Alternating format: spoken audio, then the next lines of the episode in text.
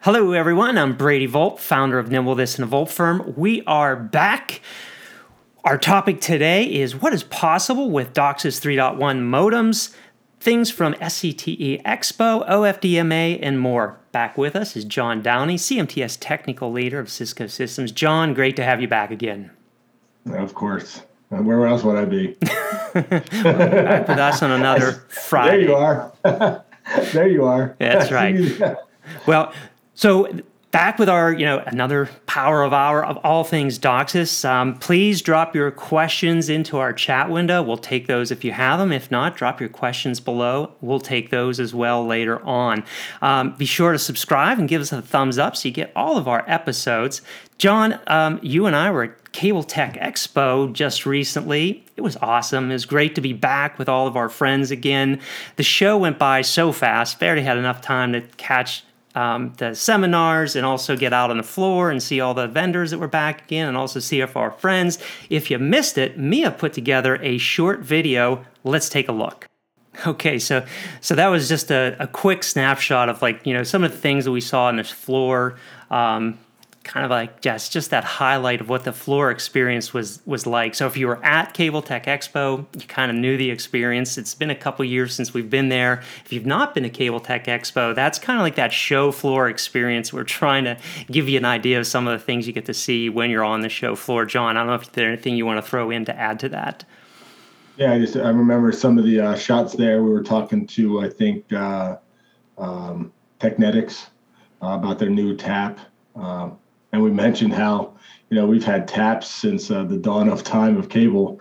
And it's funny how we're still reinventing things right? Because we're trying to extend DOCSIS. And i always say we're milking the cow as long as we can Yeah, no, I was I was really excited from the show just with how much new technology. You know, we're, we're starting to see DOCSIS 4.0 equipment um, starting to come out, but it's still going to be some time, I think, before DOCSIS 4.0 actually comes to life. So that's why part of you know we'll get into next. Uh, well, actually, actually, there's a question I have coming up uh, about where we can go with DOCSIS 3.1 modems.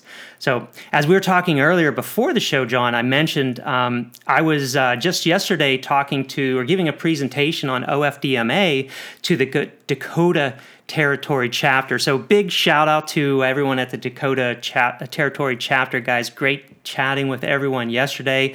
I had a great yesterday Wednesday. It was, Was it yesterday. yesterday or Yesterday, yesterday, Oh, or no? It was Wednesday. You're right. It was Wednesday. Uh, yeah, my days get messed up. Um, so I was asked a question about how many modems can transmit at the same time on a 6.4 megahertz OFDMA channel. And I didn't have a good answer. So these guys stumped me uh, at it, and I said, well, I'd get back to them. And I thought it'd be a great opportunity for you and I to chat about this, John, because I figured this is probably an area that you had already looked into. I hadn't had a chance to look into that because I wasn't sure if we'd be limited by bandwidth, mini slots, grants. So, John, what's your take on it? So it is an interesting question because you know with ATDMA, um, the A part of that ATDM A means it's basically bursty, right? So uh, single carrier QAMs in the upstream are all bursty, one modem at a time. I remember reading an article about noise contribution and saying, oh, you have 900 modems on a service group. Yeah, but they're not all contributing noise at the same time. They only contribute their own noise when they transmit, which is an interesting point. But when we go to OFDMA, just like like C- SCDMA used to be, you have codes. Uh, but with OFDMA, you could have multiple modems transmit the same instant in time uh, because they're assigned mini slots. Now, a mini slot is 400 kilohertz. So depending on the subcarrier spacing, which brings another point, a 6.4 megahertz wide OFDMA, that's not even legit unless you're doing 25 kilohertz subcarrier spacing. If you do 50 kilohertz subcarrier spacing, the minimum channel has to be 10 megahertz. And by the way, it's 10 megahertz active subcarriers spectrum, but we put a half megahertz on both sides. So it's really 11 megahertz for a 10 megahertz carrier, and it's 7.4 megahertz for, For a 6.4. 6.4. Yes. And I think that's a good point um, that you bring up because not all CMTS vendors support both 25 kilohertz and 50 kilohertz spacing just yet, even though it is part of the DOCSIS specification. So um, you may want to do a 6.4 kilohertz megahertz channel in the upstream, but if your vendor doesn't support 25 kilohertz spacing, you may be limited to your smallest OFDMA channel being 10 megahertz. Um, to your point, John. Yeah. So then the if it's 6.4 megahertz divided by 0.4, which is 400 kilohertz, you end up with 16. Where are you coming So up with the 400 technically you could have- kilohertz again? What's that? Where are you coming up with the 400 kilohertz again? Just so, So that's a mini slot. So when you look at the spec, the uh, mini slot for OFDMA is 400 kilohertz. So that could be eight 50 kilohertz subcarriers, or it could be 16 25 kilohertz subcarriers. But it's always going to be 400 kilohertz for a mini slot. and So when- if I know a modem, modem can transmit one mini slot, that means 16 of those could transmit at the same instant of time. 16 times 0.4 equals 6.4. 16 modems can transmit in one mini slot at the same time. No, six modems could be assigned to mini slot. Six modems. So if a mini slot's 400 kilohertz, then you get 16 of those in a 6.4 megahertz wide channel. Okay. So six modems in a mini slot, 16 modems in a 6.4 megahertz um, OFDMA channel. Correct. So that's the final that- answer. That's the answer I didn't have for the Dakota Yeah. chapter. So and, there, and there's two basic points to that too is because you could have 16 modems just in that small channel, you have a lot more. If you did the math for a 96 megahertz wide channel and divide by 0.4, you end up with like 200 modems could transmit the same instant in time. You know, take 96 divided by 0.4, whatever whatever the numbers. Um, but let's say we go back to your example of 16 modems potentially transmit the same instant in time. That's not going to work very well for an RFOG solution. When we look at an RFOG solution, we worry about optical beat interference and multiple lasers coming on at the same time in the upstream. If you have 16 modems, 16 different neighbors all talking at the same instant of time, their lasers come on, they all transmit at, say, 1310 or 15, probably 1310. Um, they're all going to collide and have optical beat interference. So OFDMA doesn't bode well with RFOG solutions. On top of that, when you say power levels, if my modem transmits, say, 50 dBmV, that was for the whole channel per se. Um, and technically, when we look at power levels for OFDMA, regardless of how wide the channel is, we usually equate the power level to a 6.4. And, and so me and you were doing some math earlier, and I have to uh, uh, take a step back. Um, if we know that um, the modem is only going to transmit one mini slot, which is 0.4 megahertz, and there's 16 of those in a 6.4 megahertz channel. You do 10 times the log of 16, you end up with 12 dB. So what happens? 10 times the is- log of 1 16th, right? Yeah, so you subtract. So it'd be a negative six, Yeah. negative 12, right? Right. Yeah.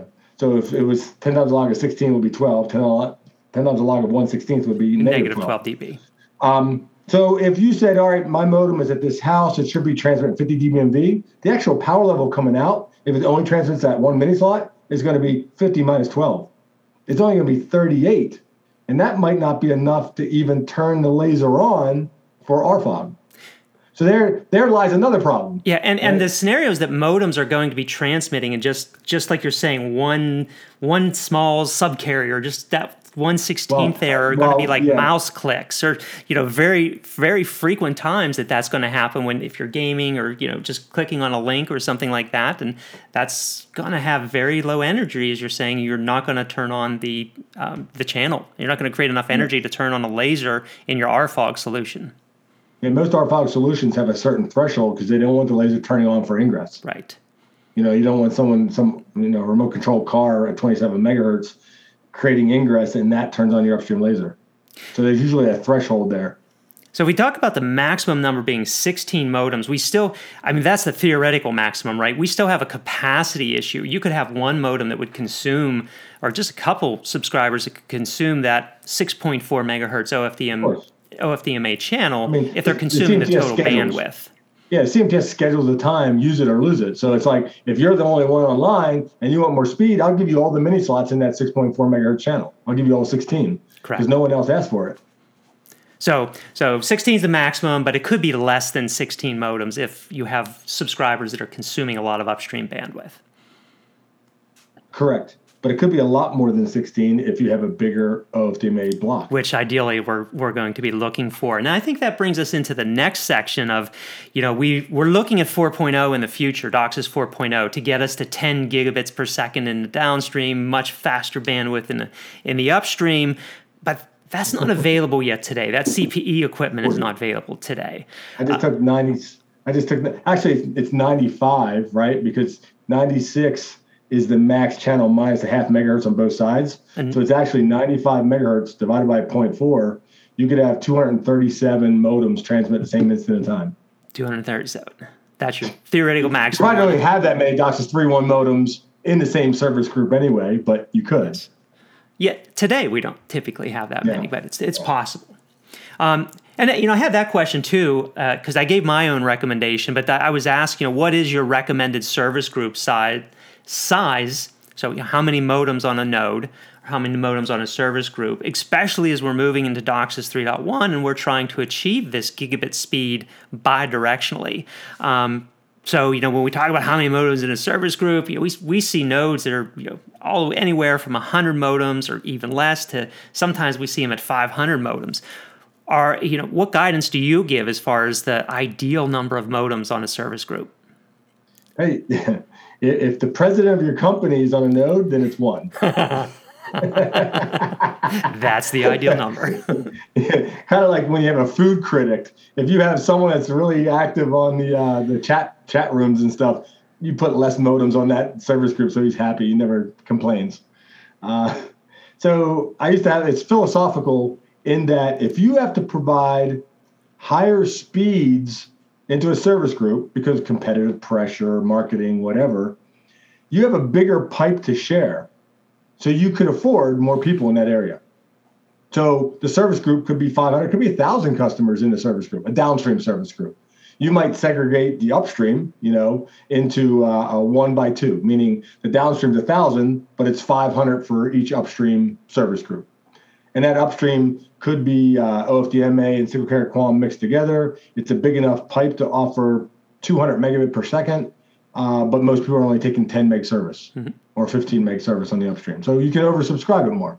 That one becomes fuzzy math. You know, it's it's all over the place. You really don't know until you look at the types of services they're running and how active people really are. Am I servicing a college town where they're active all the time? Am I servicing a new development where people are working from home? You know, so it's going to create more upstream. Uh, do they have security cameras that are creating more upstream? Um, uh, what, what ring doorbells, gaming, and stuff like that. So we can start out with a certain number and say, yeah, that makes sense, but we always try to push that as far as we can because that's how we make money. You know, right. you sub- oversubscribe, and then uh, you hope pe- people can ring the bell when they do a ping test or a speed test, uh, and then they're happy because that's all they're looking at for their their speed verification is they're just going to speed test sites. In reality, you know, we used to say I give people 10 megabit per second, but the average usage might be only 200 kilobit per second.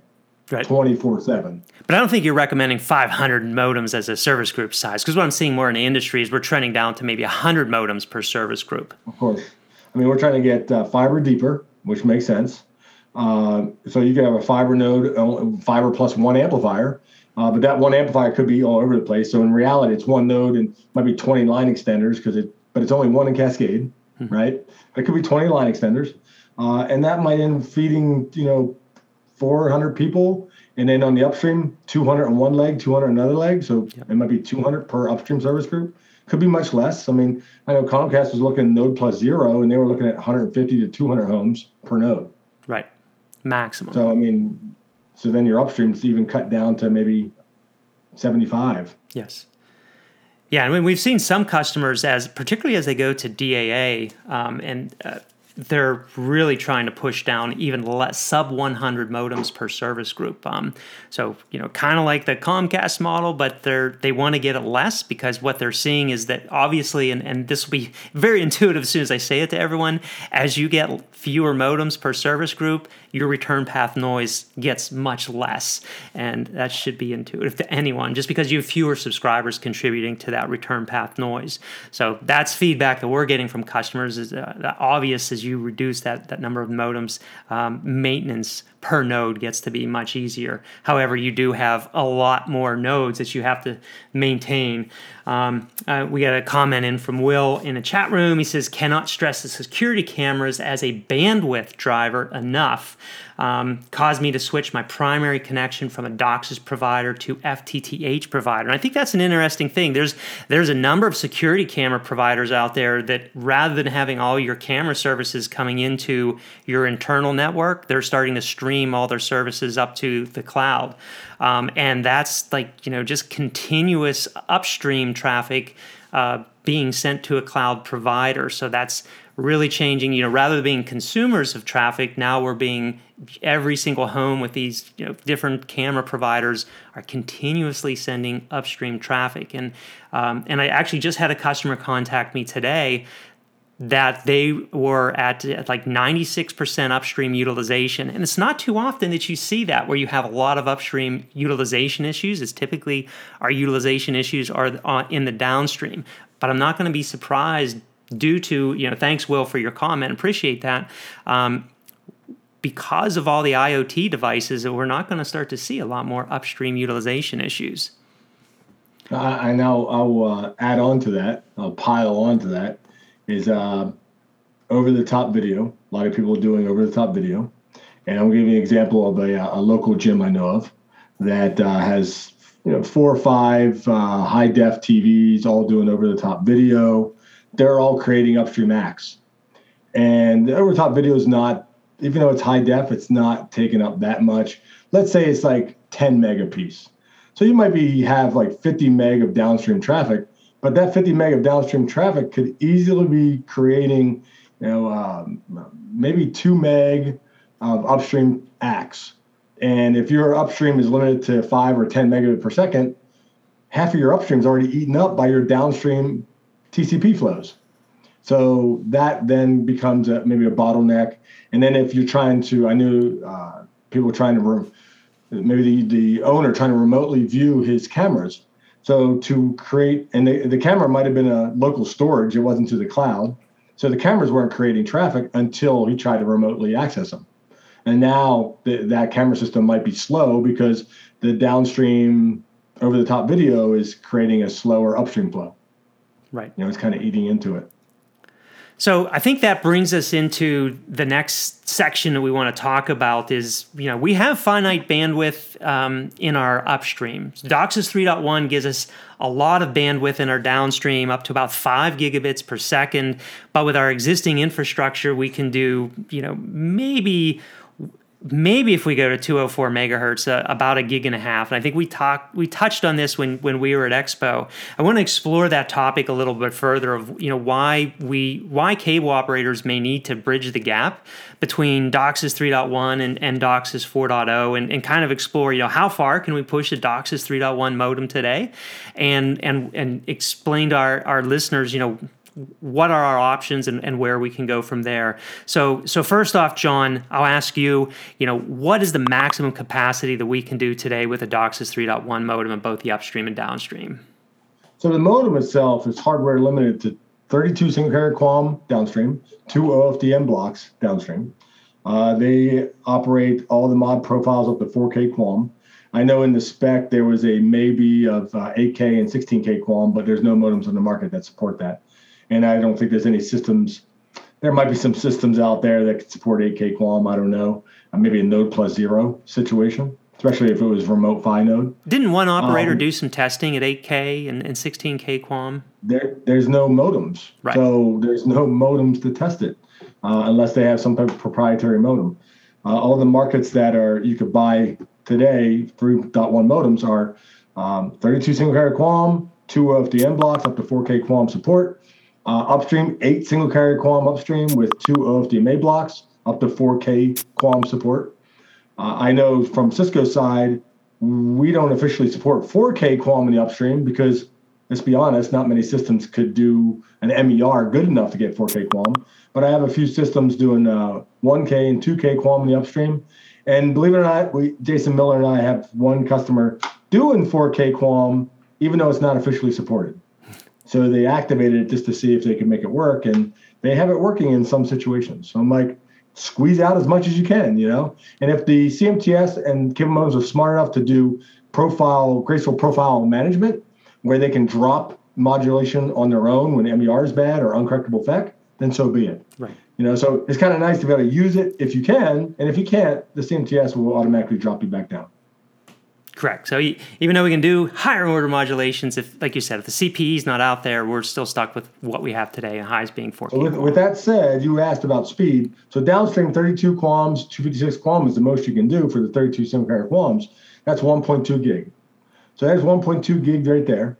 You take uh, uh, a 192 megahertz wide OFDM signal at 4K QAM. I know I'm pushing my limit. Highest there, we can I, do. Yep. So 4K QAM, you can get 1.9, almost 2 gig out of one block. So if you have two blocks, there's 4 gig there, plus the 1.2 gig from the 32 single QAM, there's your 5 gig. 5 gigs. And that, but that assumes there's no noise, no RF impairments that's dropping our modulation from 4096 QAM to a lower order modulations. So, and you have the spectrum allocation, you can do that. Correct. Right? You need two blocks plus the 32 single pair QAM, along with your video, along with everything else that's on your plant. So five gig down. That's five gig on the downstream. How, the, how about the upstream? So let's be honest on the upstream for modulation, say 1K QAM. Mm-hmm. I can make 1K QAM work on the upstream. Um, with that and two 96 megahertz blocks that could fit in a, you know, a 5 to 204 uh, uh, upstream plant. And because it's a 204, you're probably going to do DAA, distributed access architecture, so you have digital fiber. I'm afraid of laser clipping for anything upstream analog. There's not so. going to be any analog optics. We have to eliminate all analog optics, which means we're also getting rid of any and type I'm of legacy video. You have to, but it's it's highly recommended yes. that you do and and and it could be not even DAA. It could be the like CommScope uh, and even ATX, who's handling some of Cisco's stuff that we kind of sold off. Uh, they're making a, a, upstream digital like BDR. Mm-hmm. Remember the EDR, yes. enhanced digital return, where they digitize the upstream and send it back on a digital link. So that's not quite DAA, but it is a digital upstream, which would satisfy and solve the upstream laser clipping problem.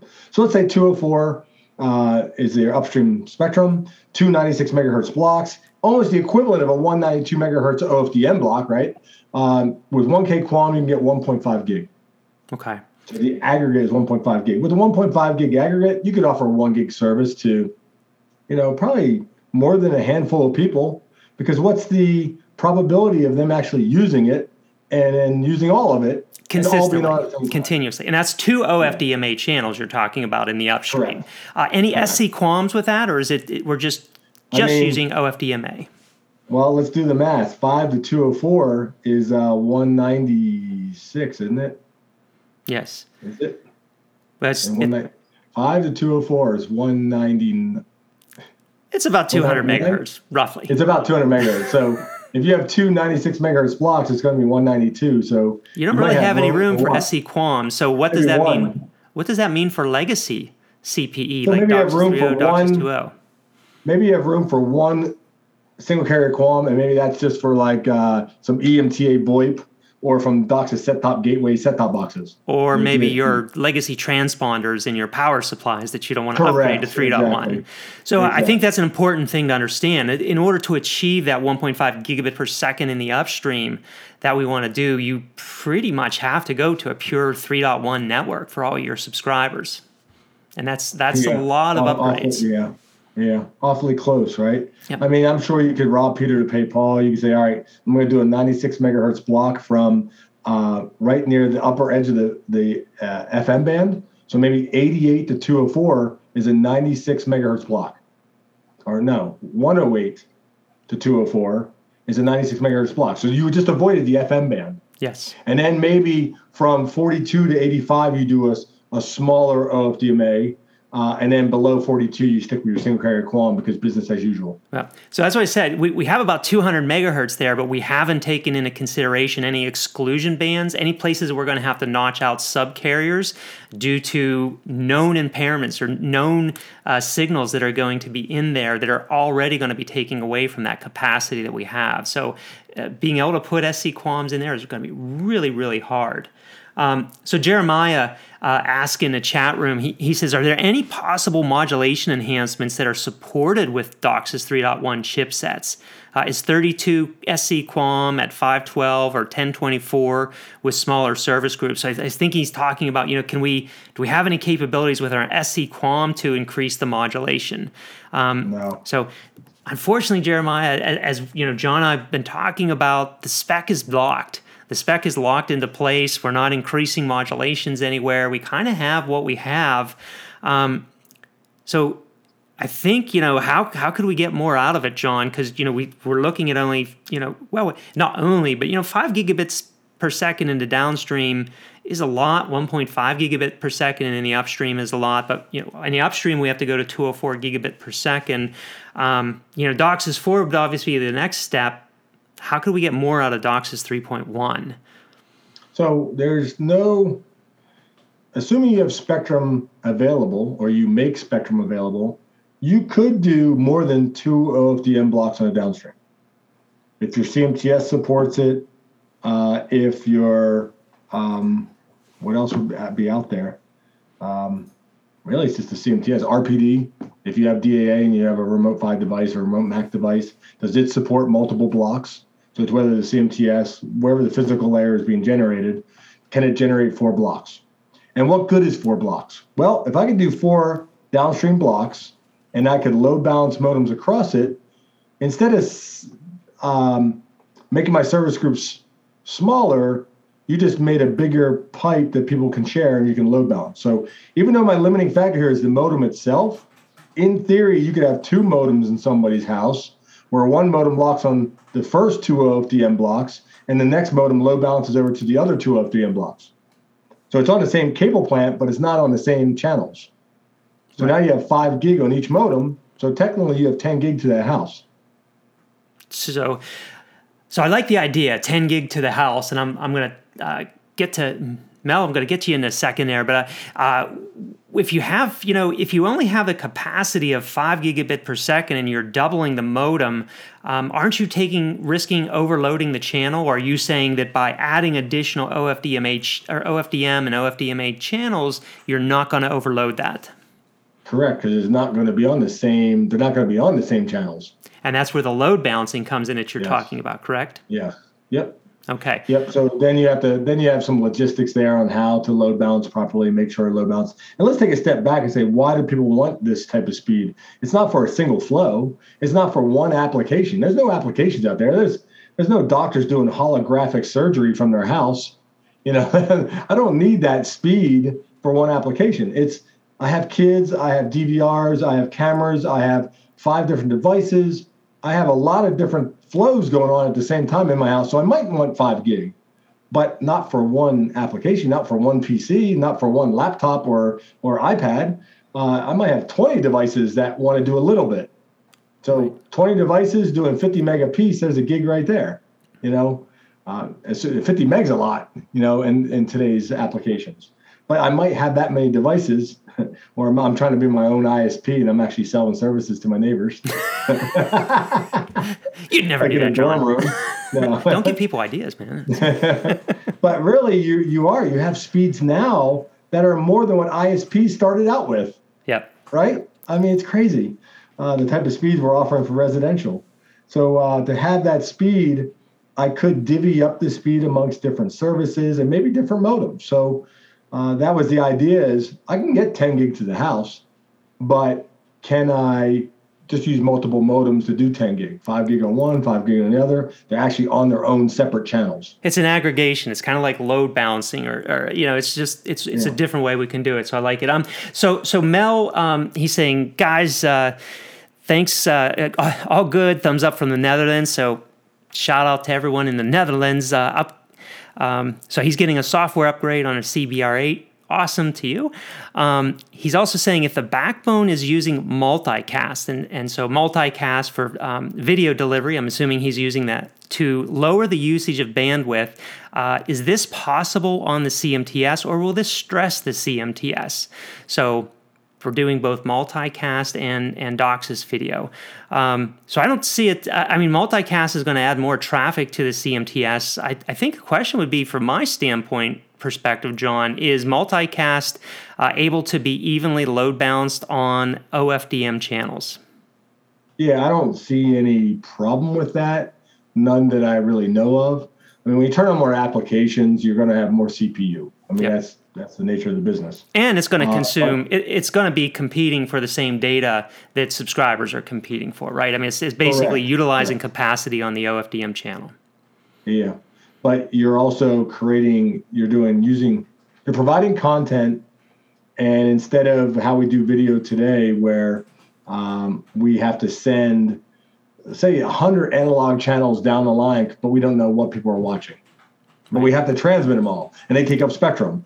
Here, the whole idea about the multicast and that was uh, if everyone's watching, what do they call it, the long tail uh, and the short tail of, of the traffic.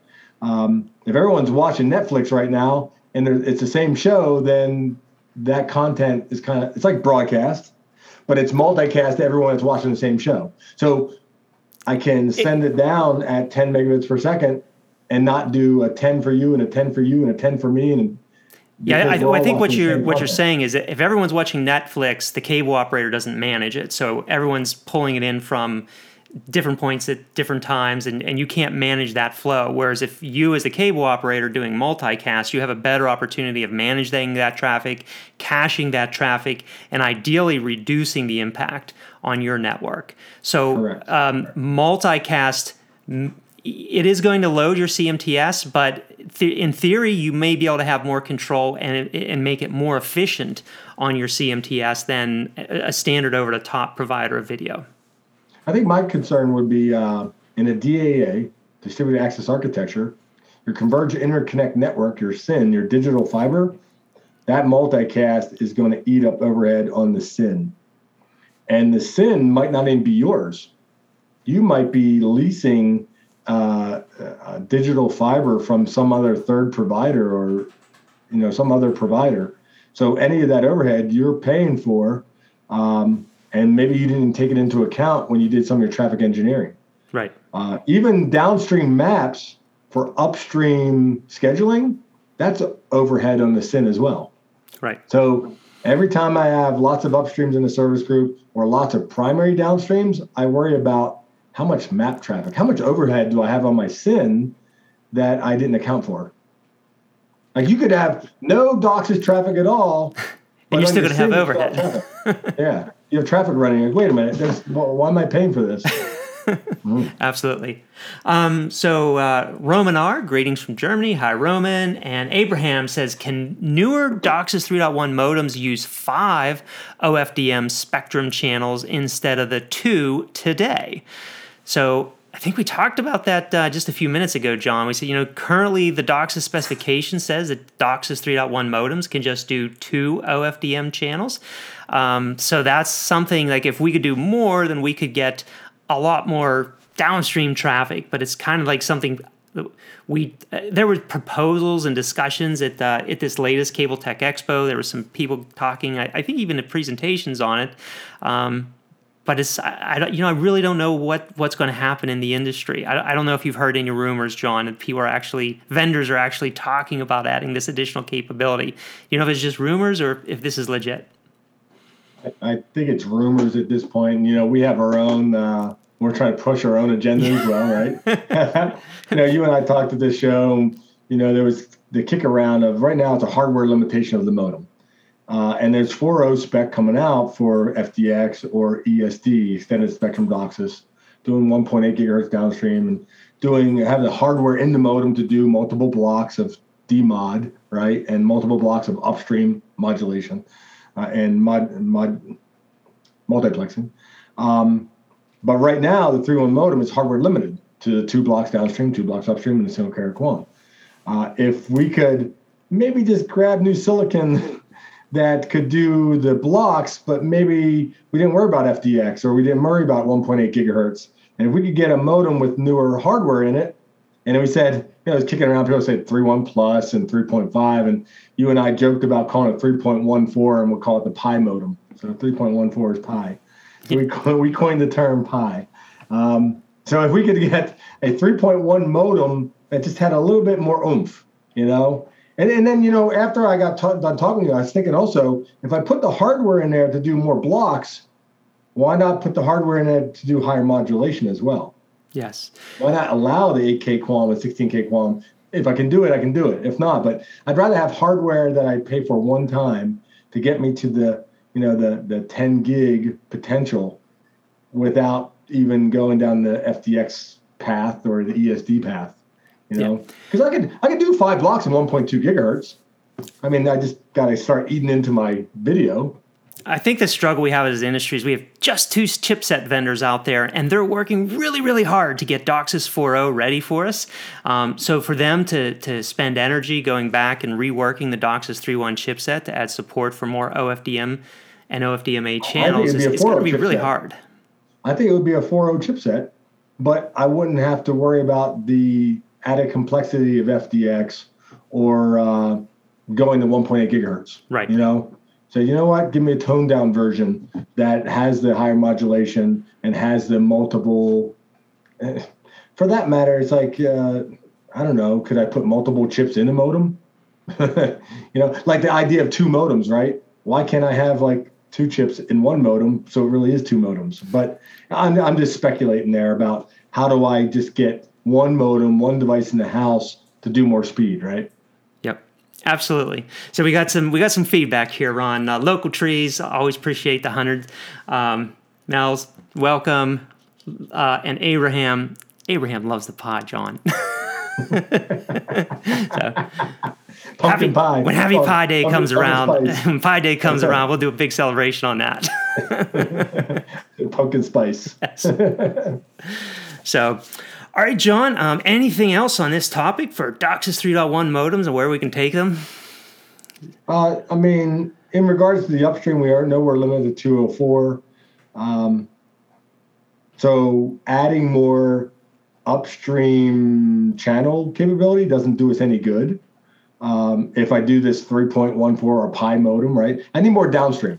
And that would be one way to do it is new downstream chip. Upstream chip, I don't see how trying to get past 4K QAM in two blocks is going to do me any good mm-hmm. because it, it won't. I don't have the spectrum for it anyway. And then we start getting into DOCSIS 4.0 with you know a 396 megahertz upstream or ESD with a 396 upstream or something even higher than that. But now you're you're man, you're going into the freaking weeds, right? With all the plant upgrades that need to happen and all the logistics. There's just a lot of stuff to to bite off there. Hey, Mel's yeah. Canal, and Mel, I'm sorry if I'm saying your last name uh, improperly. I'm, I'm trying not to say your last name. Actually, you just said something in the chat room that made me, um, as John and I are talking about new ideas for DOCSIS 3.1 and DOCSIS 4.0. I think this is a really good comment you made. He said you have one, we have one PLC uh, per OFDM, OFDM channel. Um, and as, as you're saying, you encountered an issue where interference collided with a PLC, and that I'm sure caused all your modems to go offline, as you're saying. So you change the frequency, meaning you move the PLC to a different frequency where you didn't have interference, and now no more problems. So, how about PLC redundancy, John? You know, I thought I thought in the spec. Hey, back when we started looking at resiliency and we talked about, you know, uh, a single carrier QAM DOCSIS 3.0 modem could only have one primary. I was always like, why couldn't we have two primaries, like a backup primary? Yeah it's like an oxymoron, right? A primary, secondary, a secondary, primary. it's an oxymoron, but it's like then when OFDM Roger, came Roger. out, I'm like, why didn't they think of that? Why didn't they have multiple PLCs so you had like a backup for the physical link uh, channel? Um, but then when I looked at the spec and we did testing of our own, the PLC is like 16 QAM. It's like really, really Super robust. Super low modulation. And it's not that it's 400 kilohertz or less of actual bandwidth. Uh, and you can put it wherever you want. So I told people it's like it's pretty robust. By default on our CMTS, it shows up, I think, right smack in the middle of your channel, but you have the capability and power to move it where you want. So I tell people move it wherever you want and keep it away from LTE, keep it away from off-air interference. Um, if it hurts when you do that, don't do that. so you should know your plant. You should know where ingress might be coming in, and put the PLC where it makes sense. You might not want to put it near the very high end because you could have a high end roll off, and the modem doesn't lock or doesn't work anyway. But this one megahertz, yep. megahertz, because it took the modems yeah. offline. the other one is uh, is this one's philosophical as well. Do I make my OFDM primary? Is it worth making my OFDM channel a primary channel? Or because you're going to cross bond with single carrier QAMs anyway, probably for a long time because you have three O modems, two O modems. So maybe I cut down the number of primary downstreams on single carrier QAM from all 32 to like every eighth one. So there's only four primaries. That cuts down on the number of uh, downstream maps and map traffic, um, but I still have plenty of primary downstreams. And I can see where you can make a case for not making the OFDM primary. Because if it's secondary only, I can go into partial mode while the modem's still locked on a 256 QAM, very stable single carrier QAM primary. Um, whereas the OFDM, once you lose it, you lose a lot of, you lose that entire channel, which is a lot of capacity, right? Um, but you can make the other argument that PLC is very robust, the OFDM shouldn't go down. But as the case you just said, Mel just said here, uh, he had his PLC in an area that was subject to noise and ingress, maybe LTE, 4G cell phones, and uh, it could even be I don't know where 5G is transmitting right now, but uh, there's ingress all the time coming in from somewhere, and uh, if you don't properly select a good place in the spectrum for your PLC, it's going to cause a problem. And there, there's a, I want to point out there is another tool out there. So, uh, Mel, maybe something you want to look at, into called PMA, the Profile Management Application. Um, and it does do something that it'll continuously look at your RxMER and it'll identify if your PLC is in a place that does have high degradation. And it'll recommend moving, it'll recommend the optimal place to put your PLC frequency. So, that's also something that's another tool that you can look into for that. Um, I, I suspect if you had his OFDM as a secondary only, not primary, the PLC would have recorded a problem and the modem could have went to partial mode instead of going offline. Yeah. So in, in partial mode, it drops the OFDM channel and falls back to the SC QAM channel. So, um, and I definitely hear what you're saying, John, about making the OFDM secondary, so it uses the SC QAMs first as your primary channel. But I think that is a stopgap solution because as we look at DOCSIS 4.0 and the road to 10G, SC QAMs will eventually go away, and OFDM will be our has to be our primary channel when there's when there will be no SC QAMs. SC QAM being our legacy, so that that's something that we have to consider as well. Yep, of course. So. All right, John. Um, anything coming up uh, for you on, on, in the in the future? Um, what's, on your, what's on your roadmap? roadmap. Uh, you know, there's no real shows or conferences coming up. Holidays coming up uh, soon. Yeah, so it, it's um, you know, getting ready for people's quiet time. You know, where people will shut down yes. their network, so you can't do any changes. Usually, that's a good time to give training, mm-hmm. right? Because people are like saying, "All right, we we we shut down our network from any changes from Thanksgiving to New Year's. And then sometimes it goes even further into the bowl games and everything else, right? So we don't mess with the networks. And that time is usually spent training, uh, I think, which is a good opportunity to get people up to date with what's been going on. Um, you know, problems that might have been seen. We're getting a little bit better information on OFDMA on the upstream. More people are deploying it. Um, I remember the time you were working with OFDMA issues with noise related issues.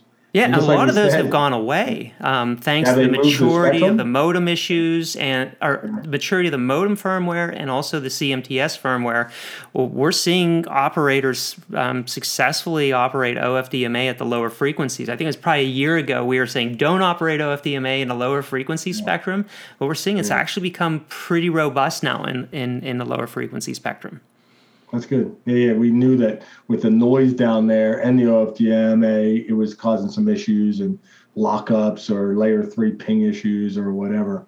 Um, and we said, you know, it, my philosophy was if I'm doing DOCSIS 3.1, I wanted to use it to its fullest advantage and take a, take advantage of it. And the, it, that means higher modulation at the higher frequency, not trying to squeeze out a couple bits per second out of the lower frequency and opening up that noise. And uh, so I was always kind of trying to promote moving up in spectrum and keep the single carrier QAMs down lower. Yep, absolutely. All right. Um, with that, uh, so I will be next week at uh, in Tulsa, Oklahoma, for an SCTE chapter meeting. Um, it's a vendor day, so we'll be doing chap- um, cable games in the morning and uh, a presentation and f- over lunch. So looking forward to seeing everyone in Tulsa uh, next week. Um, but same as you, John. After that, we got holidays rolling in and lots of cable operators shutting down. Um, well, not shutting down, but kind of freezing plants. So uh, that'll be nice going into the holiday seasons. But between now and then, I'm sure we'll probably have a, another uh, live stream. So I want to thank everyone in the chat room. It's been a nice active chat. So um, Mel, thanks. We'll look it up. Uh, and Wawa, noise and CPD, we never deal with that in the cable industry. So, um, John, thank you so much for joining us back again. This is a great episode. I think we had a lot of nice content we covered, and we'll uh, we'll get back in probably another month to catch up again. So, John, so long. Thanks again, and uh, everyone, please, you know, hit the thumbs up and subscribe if you haven't already, so you get notified of our next episode. Everyone, Take care and so long. All right. Take care.